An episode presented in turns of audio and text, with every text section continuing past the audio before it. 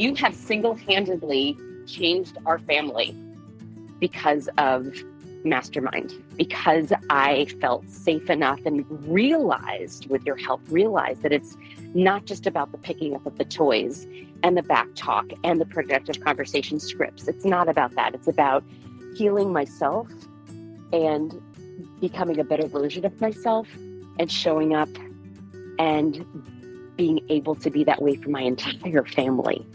I really credit you with doing something that I literally have not been able to do with countless therapists and all the journaling and all the thinking and all the meditating and all the things. It was because of you. So thank you for helping heal what I thought was unhealable.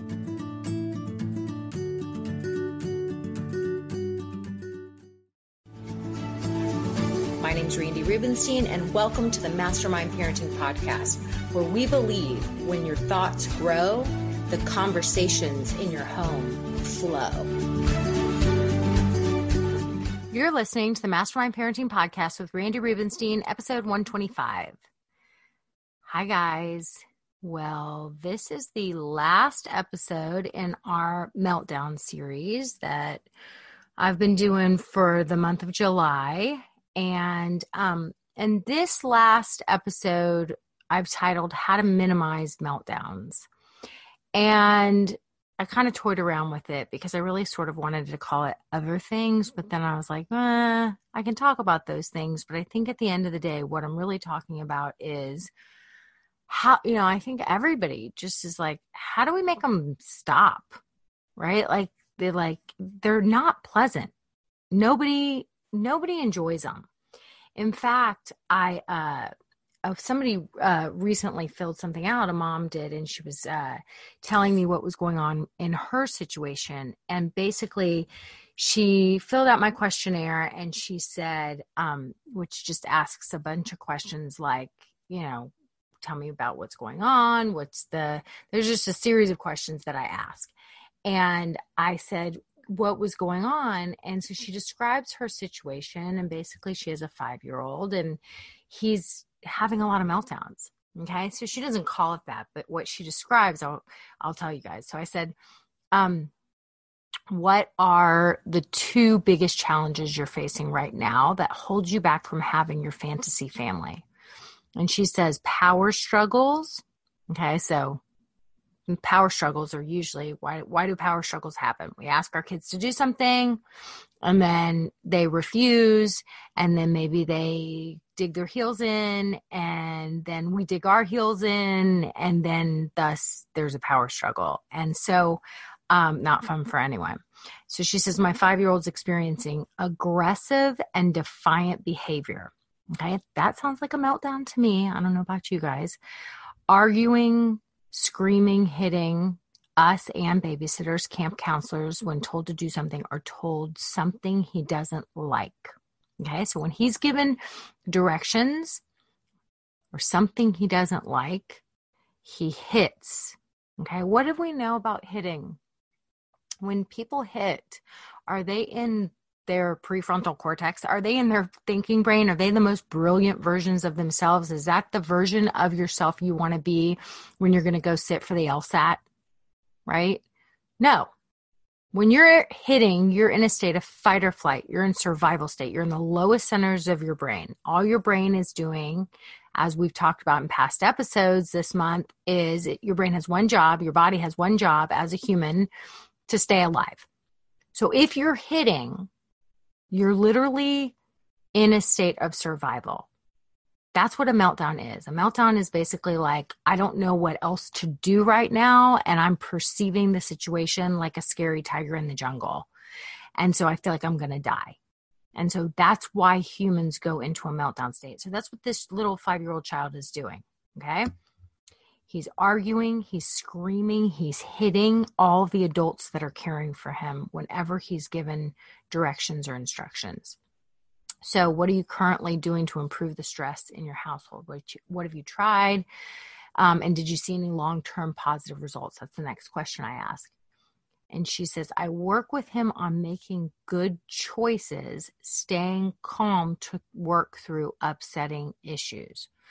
So I'm working with him to make good choices and to stay calm through working through upsetting issues. But what I really want to know is is what's really going on for him? Like why is he feeling unsafe? Right? My hunch based on last week's episode and how what I told you guys about is creating emotional safety leaves people in a place where they don't feel like they have to fight for their life to get their needs met. So this kid has some need that's not being met. He feels misunderstood in some way. He doesn't know how to get the need met. So, talking to him about making good choices and remaining calm, does that necessarily get his need met? We've got to figure out why he's doing those things and what need he's trying to meet. And then she's, and then I said, um, why is it important to improve your current situation? Like, what are the side effects to your health, to your relationship, and what's going to happen down the road if you continue down this path? And she says, it's affecting school and camp and our work, as well as relationships with friends. Recently, we were told not to come back to camp. So they're losing relationships over this child having meltdowns and not getting his needs met. And I said, What's your biggest fear regarding the future of your family? And she says, aggressive, defiant behavior continuing and also not dealing with this in a way that that won't make it worse or scar him. So that's a little sign that I know she's probably reacting maybe her and, and or her husband are reacting in adult meltdowns and so she knows deep down that that like neither one are going to solve the problem she said, aren't going to make it worse or scar him. So that's like she knows she's making it worse. She knows what she's trying is not working. So she's reaching out. Now, interesting. This is an interesting question. The last question, you guys. I asked this for a reason. And let me tell y'all, this nine times out of 10, this question remains blank on most of these questionnaires. Imagine a crystal ball, and in it, you can see your dream life a year from now. Describe it. Nothing. So, you know how I talked about a couple episodes ago fear, like we have this negativity bias where, as humans, we have one job, we're designed to stay alive. So, we scan our environment for danger, danger, danger, danger. And that's why it's so easy to focus on the negative and what's wrong. Um, and we're not it doesn't come naturally for us to think about what do we actually want and and and so i asked this question for a reason because we can't create the life we want unless we can envision it and see it right like it's kind of if you think about like accomplishing a goal would you ever like if it was if it had to do with work or um you know, some, or maybe it's an exercise goal. Can you imagine thinking that you were going to achieve something great and feel an, a major sense of accomplishment without having a clear idea and actually defining what that goal is? No, like I mean, you can read tons and tons and tons of productivity books and how, you know, how successful people start their day. What's their morning ritual? Blah, blah, blah. I guarantee you every single one of them has an intentionality behind it. And what is your goal for the day? What is your intention? What is your purpose? Like really getting clear and defining what you want from your day. You have to do that. And, um, and that's straight out of positive psychology because we're, we're really saying to ourselves, oh, yeah, we're designed with this negativity bias as a human species, but as evolved humans in 2020, we can actually manipulate our own brain and and and and identify the things that we want to create and there's certain practices that help us do it. So when you don't know what goal you want, it's probably pretty unlikely that you're going to accomplish that goal.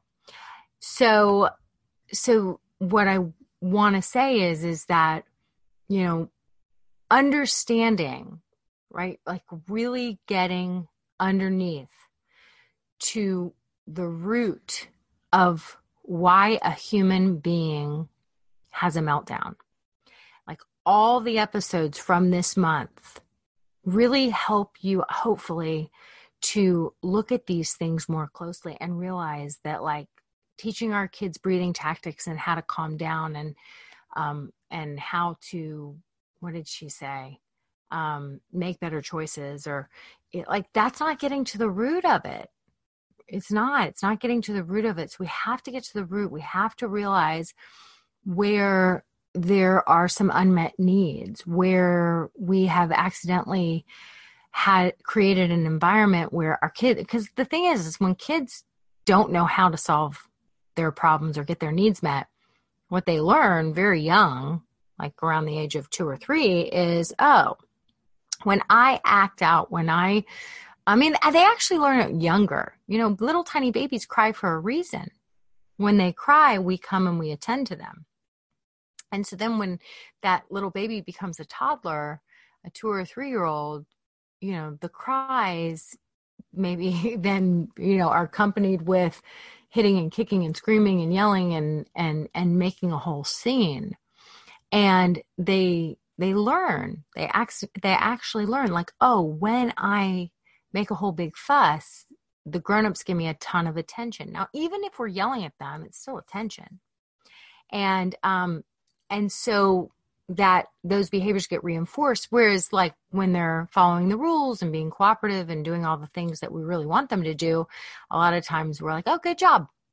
We just like skim over it. But when they're pulling out all the stops with their meltdown behaviors, like we drop everything to address it and address it and address it and lecture and lecture and admonish and lecture and yell and blah, blah, blah. and it's just like they don't really care if it's positive or, te- or negative attention. Little tiny toddlers, it's like, oh, you see me, I matter, game on. And then that's there's the root of the negative behaviors that can be attention seeking, but then ultimately, like they just become a pattern in your kid's life. And so every time they're feeling some big emotion in their body, they resort to those patterns of acting out because they know they're going to get your undivided attention. And at the end of the day, they don't know how to solve these problems differently. They don't know how, when they're in the lower parts of their brain, to help themselves feel better.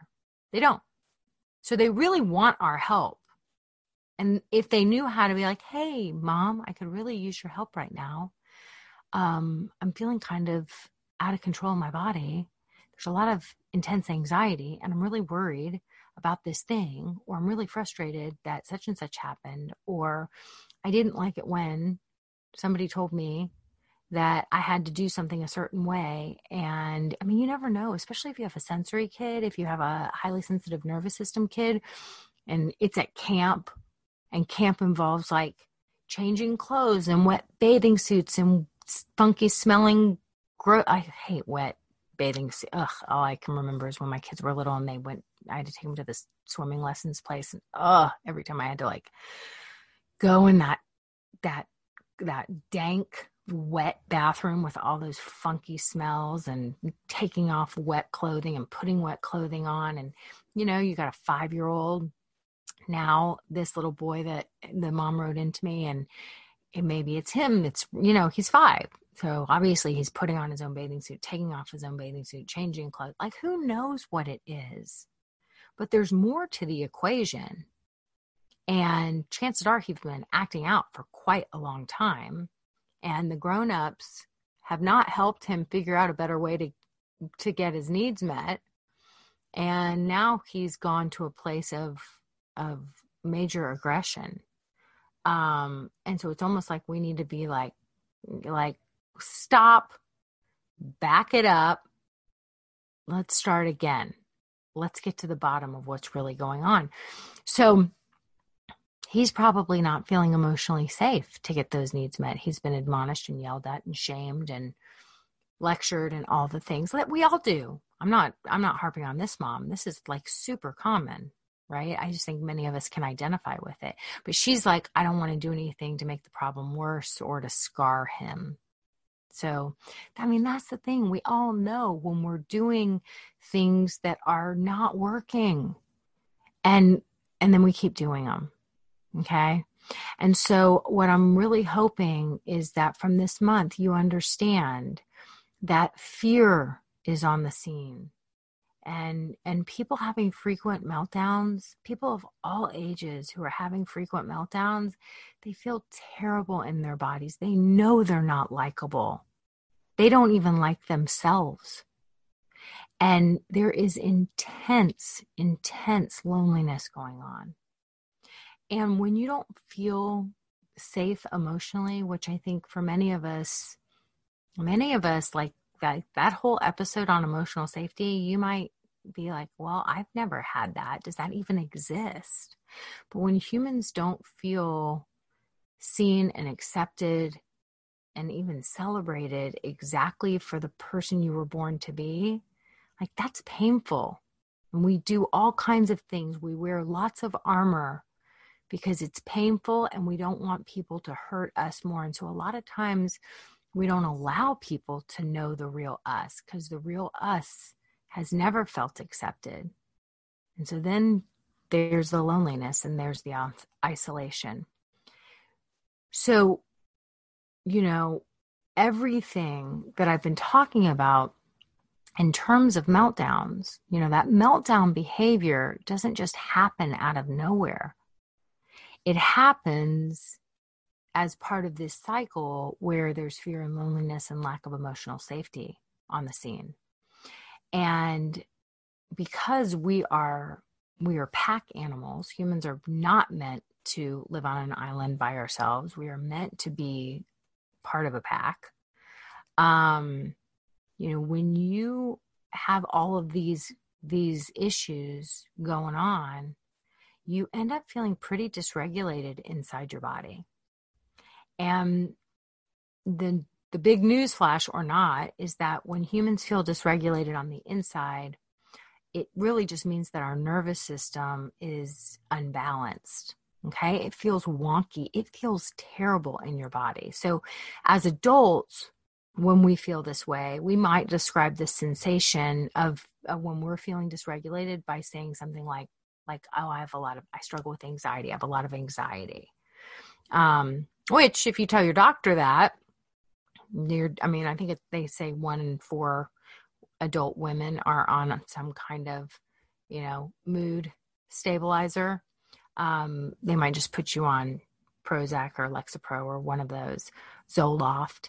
Um, so if you're feeling that then you might just dull that sensation. So rather than get to the root of why you're feeling dysregulated right? Are you living in a place of fear? Do you feel intense loneliness? Do you have emotional safety in your life? Instead of that, it's just like, bam, here's a band aid. Let me give you a pill.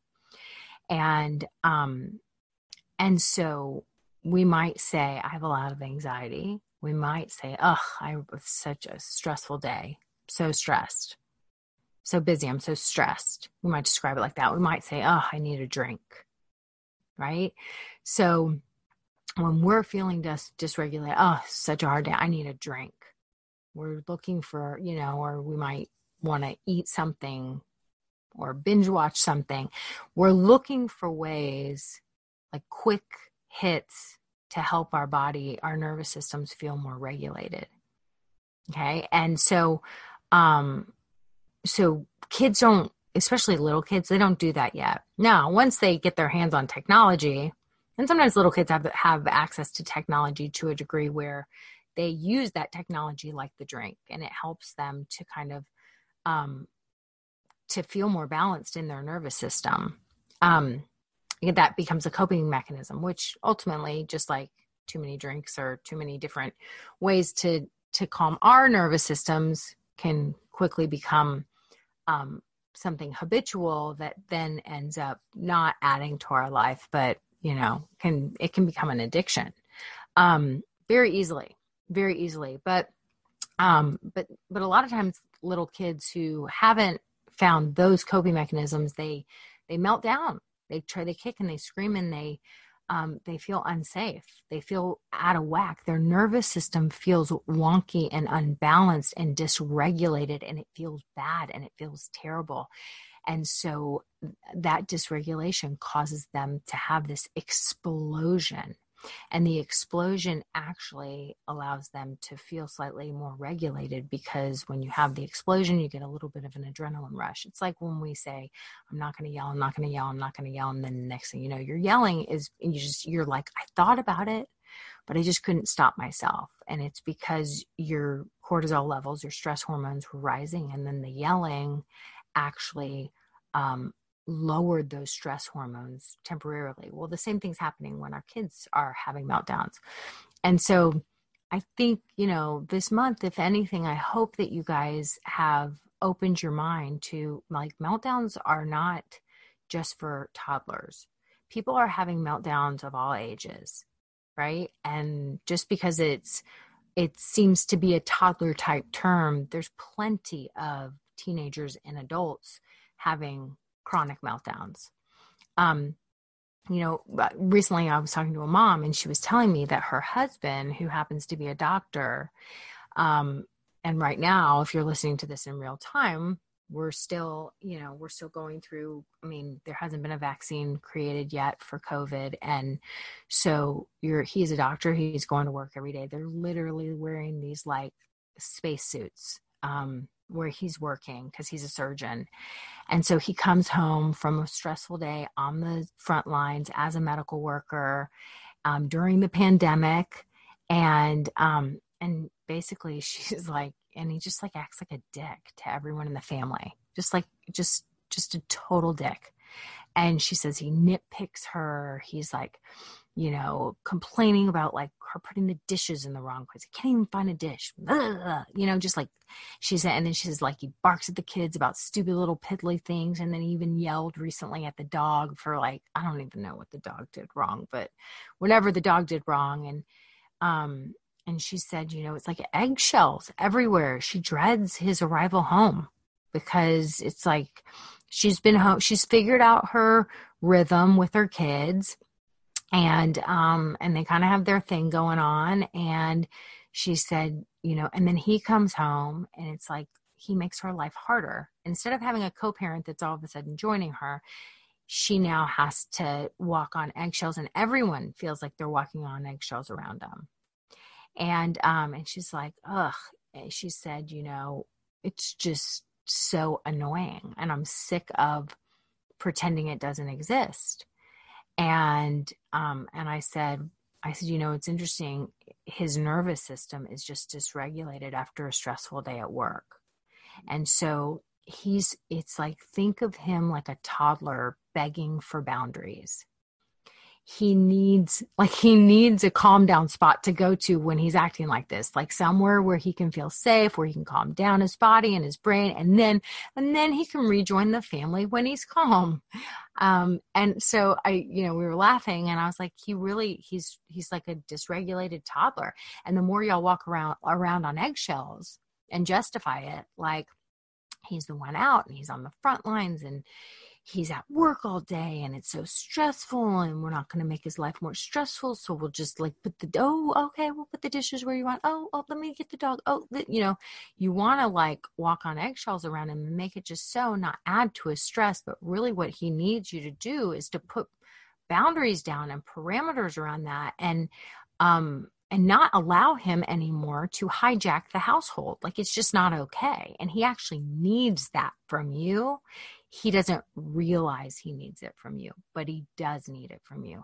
Just like anyone having a meltdown needs leadership, they need strong leadership from someone, and they need boundaries. Okay. So when any human is feeling dysregulated, they are begging us for loving leadership so that they can finally feel safe in the world. Right and um, and I think that many of us just don't know how to create that. Like, what does that look like? So I want to talk about what that looks like because when you show up as a loving leader and you don't make someone's behavior especially their dysregulated behavior they're the one they're feeling all out of whack when you show up in a way where you're just going to establish boundaries and behaviors that are expected and demanded, and you're not going to overreact or lose it or fight with them or join them in a state of dysregulation. You're going to stay the loving pack leader, the grown up, the calm, assertive grown up, because calm people solve problems.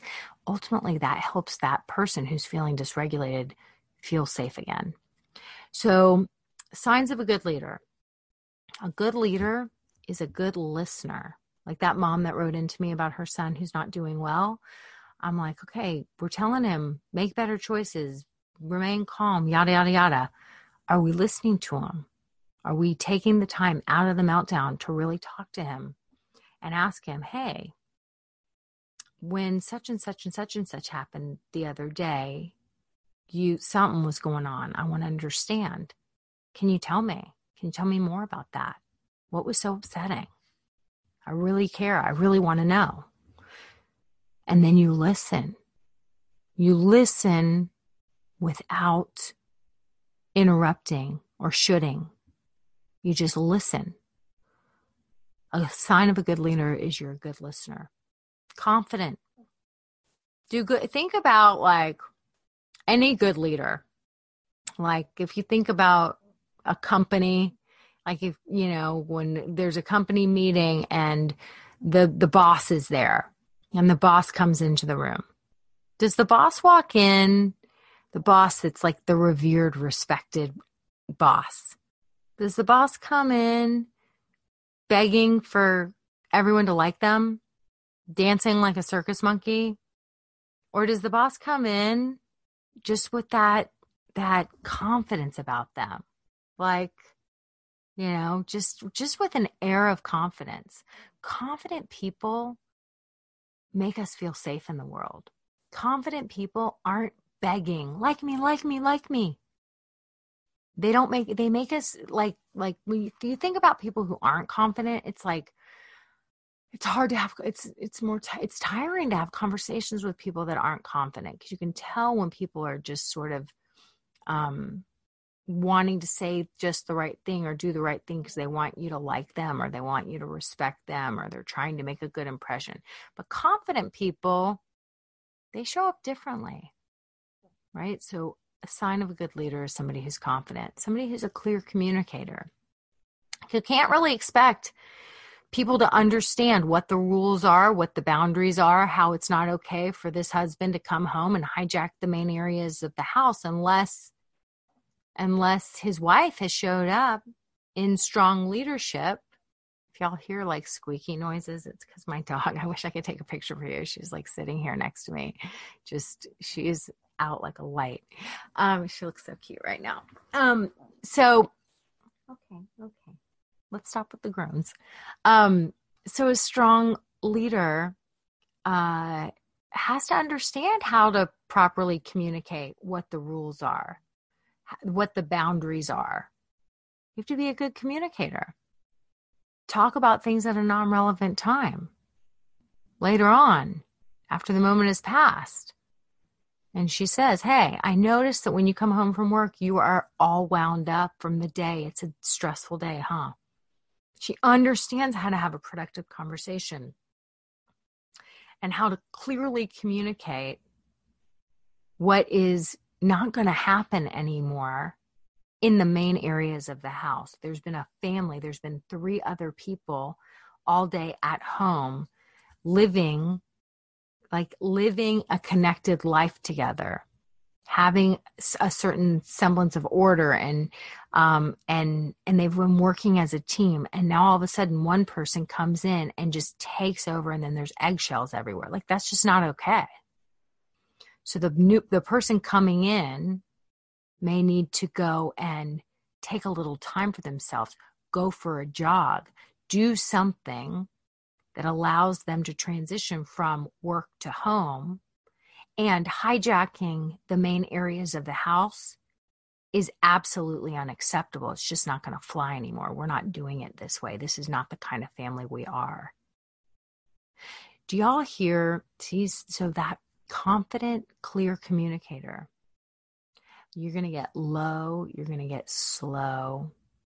You're not begging for approval. You're not shaming anyone. You're acknowledging it's a stressful day and it can be hard to transition. And here's the boundaries it's not going to happen like this anymore. Okay, we can do it with our partners, we can do it with our parents, we can do it with our kids. This is this these are communication tools to be an effective leader. A loving leader makes hard decisions. Yeah. Sometimes we have to make decisions that other people don't like. And sometimes they're going to be upset about those decisions. And we have to make the call. That's what strong leaders do. Strong leaders make you feel safe when things aren't going well. They know how to assure without lying. Like we're in a pandemic. I know a lot of companies right now are really struggling.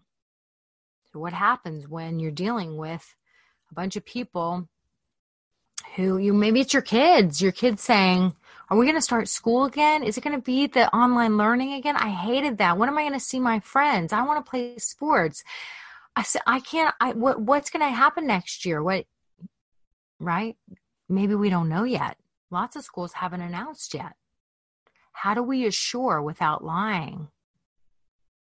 Well, yeah, I hear you. You're worried a lot about what's going to happen next year because you're ready for life to resume again, huh? Again, good listener. You let your child talk, you hear them, you reflect back, you don't invalidate. And then you say, I can tell you, as you know, we people, we we figure things out. Right now we're going through a hard time in life as a country. Like this is this is a really hard time. Probably your children one day are going to re- they're going to read about the 2020 pandemic in history books and you're going to say it's like when I think of my parents talking about the Great Depression. You're going to you're going to be like, "Yeah, I was 11 or I was 8 during the 2020 pandemic. I remember it." All of a sudden, we didn't go to school and we couldn't see any of our friends and it was really hard when we started school again, finally, when they found a vaccine or before they found a vaccine, we had to wear face masks to school and we had to sit like six feet apart from other people. It was weird. See how that's assuring, but you're not lying. You're not taking it away. You're not saying it's going to be okay. You know what? It's not that bad. No, you're acknowledging, you're assuring, like, yes, we were designed for this and it's a crazy time. But we're not wrapping it up with a nice, neat bow. Do you see how that confident leadership helps people to feel safe in the world? We, strong leaders tell the truth. Strong leaders believe in you. How good does it feel when someone in a leadership position that helps you to feel safe in the world sees you and believes in you? When we show up with loving leadership, pack leadership, and then on top of it, we believe in our kids that they can do hard things and we show up as this soft place to land. Do you see how impactful that can be? Pack leaders support their pack members.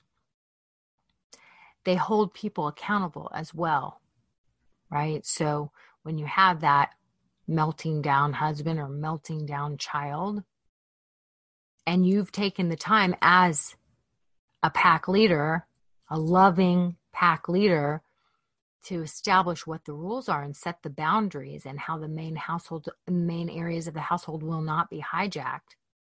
And when they are this is what's going to ensue. And then they follow through on that on that boundary that was established and hold other people accountable and when they follow through on it they don't have to shame or blame they just follow through just a, eh, this will help your brain to remember. This is just a sense of accountability. Strong leaders are not affected by your opinion of them. Right? Like strong leaders make hard decisions and sometimes you're not going to like them. And they're like, "Okay, totally understand. Get it." And this is what I believe makes most sense for our family, for our team. It's okay. You don't have to like me right now. I get it. They don't ask for approval. And strong leaders also don't stoop to focusing on the negative or petty name calling, right? They're not going to blame, they're not going to shame.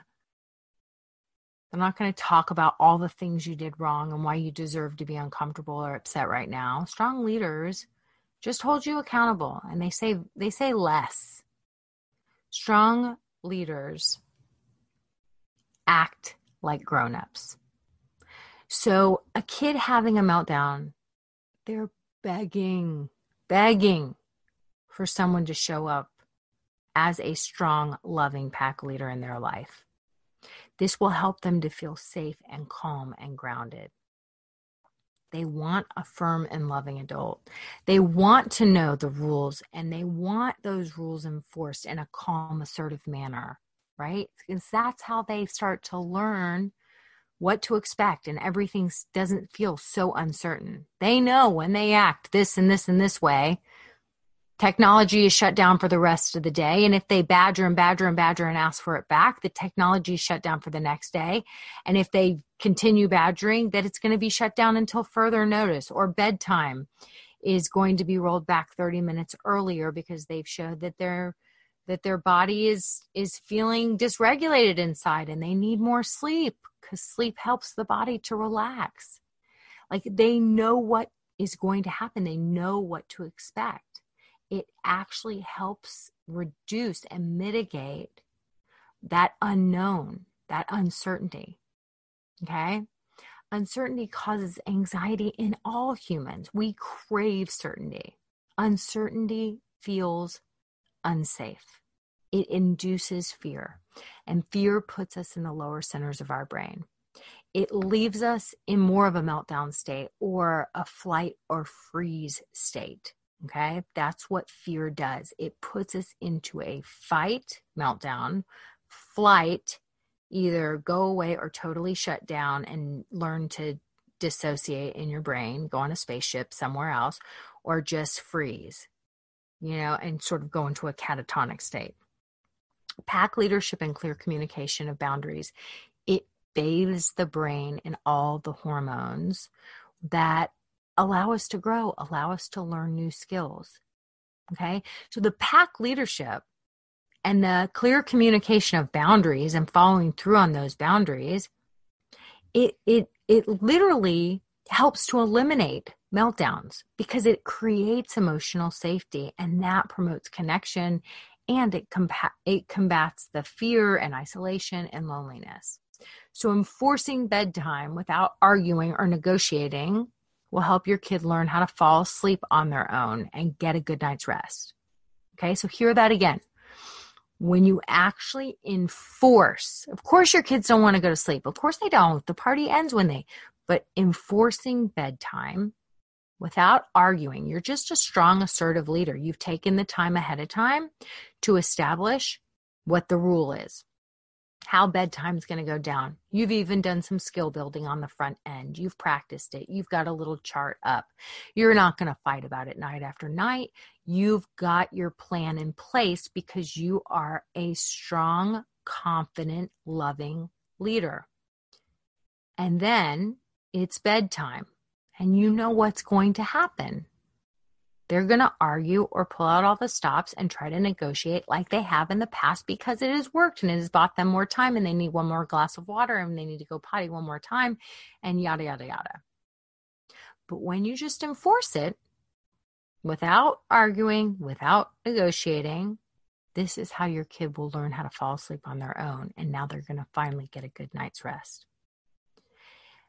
You're going to like understand that when you establish rules around homework and technology, right, you're going to be able to support your kids in becoming successful students.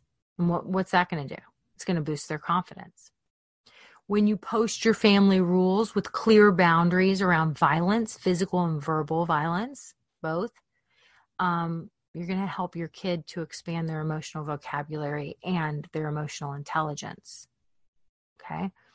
So let me ask a question Do well rested, confident, emotionally intelligent people have very many meltdowns? Do well rested, confident, emotionally intelligent people have very many re- meltdowns, right? Like it's not that tricky. I mean, this is the thing Right? When we do that, when we show up with leadership and establish boundaries and then enforce boundaries without losing our cool and having meltdowns ourselves, our kids will feel more regulated.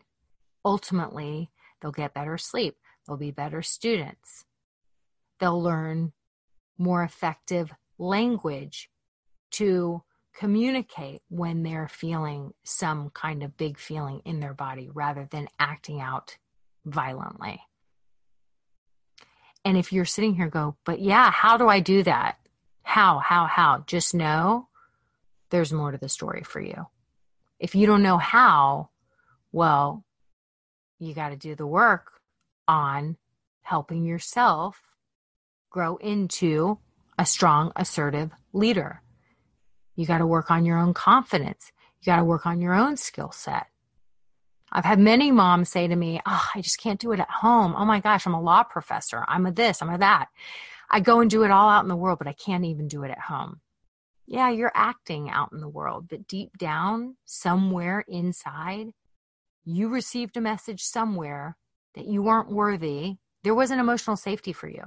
You weren't worthy of having your voice heard. You weren't worthy of establishing a boundary and having your own time. Like I have moms who are like, oh my gosh, I can't even take a shower. They bang on the door and bang on the door and bang on the door. I'm like, hmm.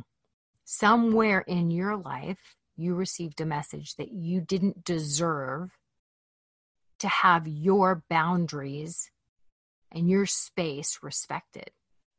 There was an emotional safety for you. So there's there's some stuff to heal there. And if you're like, yeah, how do I do that? How do I do that? You know, there's lots of different avenues to do it. Number one would be find a good therapist and start digging into that. Um, because that's that's the thing. How can we if we are people who walk around not knowing how to own our leadership, not knowing how to solve a problem without going, you know, solve a meltdown by without going into a meltdown state ourselves, like you know, how do we think that we aren't going to add to our, you know, cause scars and make the situation worse, like that one mom was worried about, if we haven't healed our own scars, right? This doesn't make sense. And I get it. You don't want to probably, you're like, oh, I'm fine. I'm fine. Yeah, you've developed coping mechanisms, probably dissociating or over behaviors or whatever it is. And you will pass that stuff down to your kids if you don't get to the root of it. That's why I started doing this work. I never would have done this work just for me. Never, ever, ever. But once I realized that, like, my kids were shy were holding up a mirror and all the parts the dark corners and shadow sides of myself that i didn't really want to look at unless i was willing to deal with those i was just going to pass those parts of myself down to them and that felt too painful to me. That's what that's what got me to get on that's why i really got on this path um, and dug into the work because i just I, I just didn't want that for them. I wanted more for them. So so so i know this is a big topic you guys but i didn't want to just gloss over it. And you know i've been referring to that show normal people all month normal people yeah normal people. Um and um and i think it's interesting um and if you haven't watched that show please go watch that show uh, because it's really worth it. It really was impactful to me. Um but what i want to say is is that the way the way I'm talking about helping somebody in your life that you love feel more regulated, how you show up for them, I think it, it, it's interesting to look at how the main characters in this show kind of went through their period of growth. So the woman who I've been talking about, who's kind of the main character, Marianne, she was deeply troubled. She was from a really toxic family. Um, she definitely had this armor up that made her not very likable to the other kids in school, and she, you know, was sort of this wore this um, this this egoic superiority about her. She was smarter than ever. She just wasn't very likable to the other kids, and um, and she didn't have any connected relationships within her family and she was just sort of you know broken and and didn't have a sense of worthiness because of how dysfunctional her family system has been. And then this boy comes along his name is connell and he's the main character. And um, and at the beginning of the show um, you really don't like him because he sorts oh I, I don't even think i've said if anybody just so y'all know there is a heavy sex scenes in this in this show heavy heavy heavy sex scenes in the show. So he sort of and there's like disturbing sex scenes too. Yeah i should have said that before now. Um so he sort of uses he does he uses her um in the early episodes and you're like oh my god like you really feel badly for her and you kind of he's like sort of that traditional um jock who's sort of a creep who's using this girl you know and um and so you see him as that. But you know as the show unfolds you see that he had a boundary around um he ended up falling in love with her and then and he had a boundary around how he loved her. So her dysfunction and what she was used to and her familiar was really being treated poorly.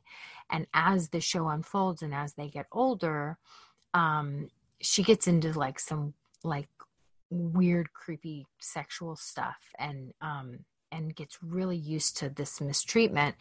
And at one point he like she like asks him to mistreat her and he puts a boundary around it because he loved her too much and he refused to get it, to go against his own values when she asked him to mistreat her right? Like he was there was a boundary there. He was like no i'm not comfortable with that um he didn't shame her he actually said very little like I love that about his character. Like his character on this show, um, he doesn't he doesn't say a lot, but he says a lot without actually using words, and he actually struggles with words. Um, but it's a, he's an interesting character. Um, so he doesn't shame her, right? She asks him to mistreat her, sort of like, you know, when people are when kids are having meltdowns and they're pushing and they're pushing and they're pushing and they're um, maybe even calling you names. It's like they're asking you to mistreat them, to call them names back. Like I remember one time my son, my older son said to me, like, I, I was putting down a boundary about something, and he was like, Do people even like you? Like, do you even have any friends? I think he was in like ninth or 10th grade. We laugh about it now because every once in a while when we're talking about something, I'll just look at him and I'll go, do people even like you? um, but yeah, he was going for the jugular, you know, he was just like, you are a not just a, you know, he just, he just was acting like it wasn't even a possibility anyone could like me. So when he he he's pushing me to mistreat him and then to come back at him and i just sort of like shook my head and said that's a new one and walked away um and so in this show, I thought that, you know, when she asked him to mistreat her, and he was like, no, I won't do it. But then he doesn't say, like, what happened to you? You got creepy. He didn't make it mean. Like, he didn't, he didn't let his ego come in. And um, so I think he showed up with this loving leadership and boundaries, right? And um, and his energy just conveyed it he didn't even really have to say much. It was just like his energy conveyed it. Okay. So it's about what you believe, like your energy.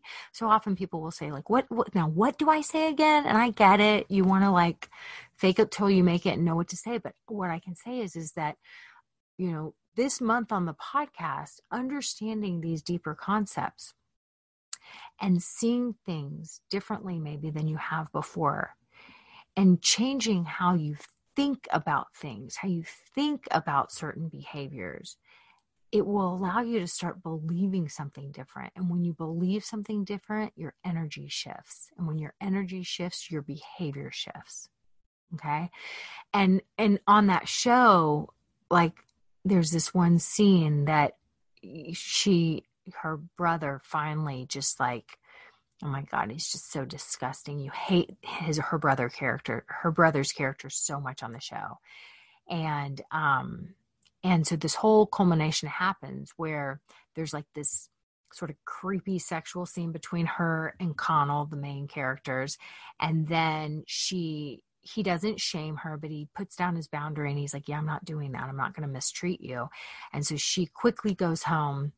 And when she goes home, her brother um, comes after her, and next thing you know, like she ends up with a broken nose. And so she calls Connell and he thinks she's calling him to, you know, rehash like the weird, awkward sexual thing that they just had. And, um, and he, she's like, no, no, no, it's not about that. I, I actually think my nose is broken.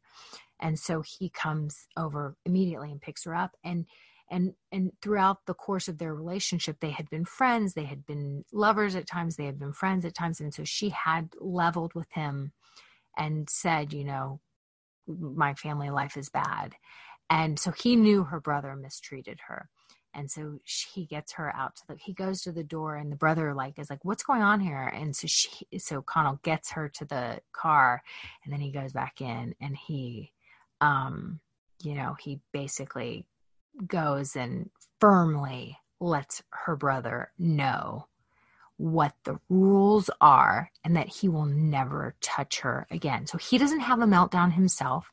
He doesn't beat the living shit out of him, which you really want him to do. So he doesn't go to that meltdown state, but he is just this leader and he's got boundaries and he lets the brother know if she he ever touches her again, he's going to kill him. Bam. There's the real rules. Um, obviously, you're not going to say to your kids, if you ever do, if you ever, if you ever touch me again, I'm going to kill you. Um, but my point is, is that, is that the strong leadership was he didn't need to punch the brother in the face. He just needed to let him know, here's the boundaries, you know? So, um, you know, I, I think that that I love that show because I even love that show towards the end. It was like like the main character Connell, he his loving leadership and his boundaries and his love for her and um continuing with the relationship as the show goes on like eventually that ultimately helped her to heal and um i'm not going to tell you guys the very end because it kind of has a surprise ending and the surprise ending um, I actually loved, but I've talked to a couple other people who didn't love it. Um, but I think it represents something else, and um, and so I loved the twist on the ending. But ultimately, what really ended up happening, without me telling you what the ending is, is that she healed. She became whole. Like that loving leadership and those boundaries and that emotional safety to feel known and seen and celebrated as she was born to be.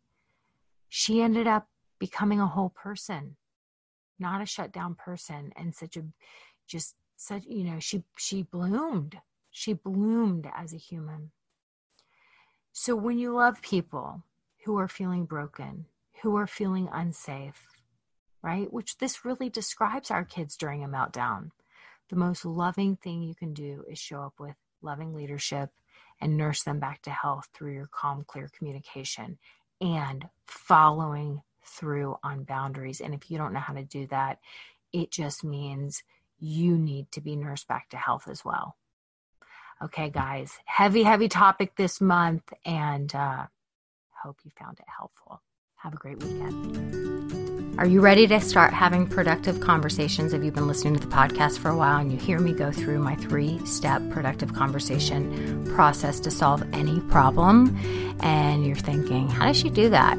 Guess what? I made a really cool resource for you guys.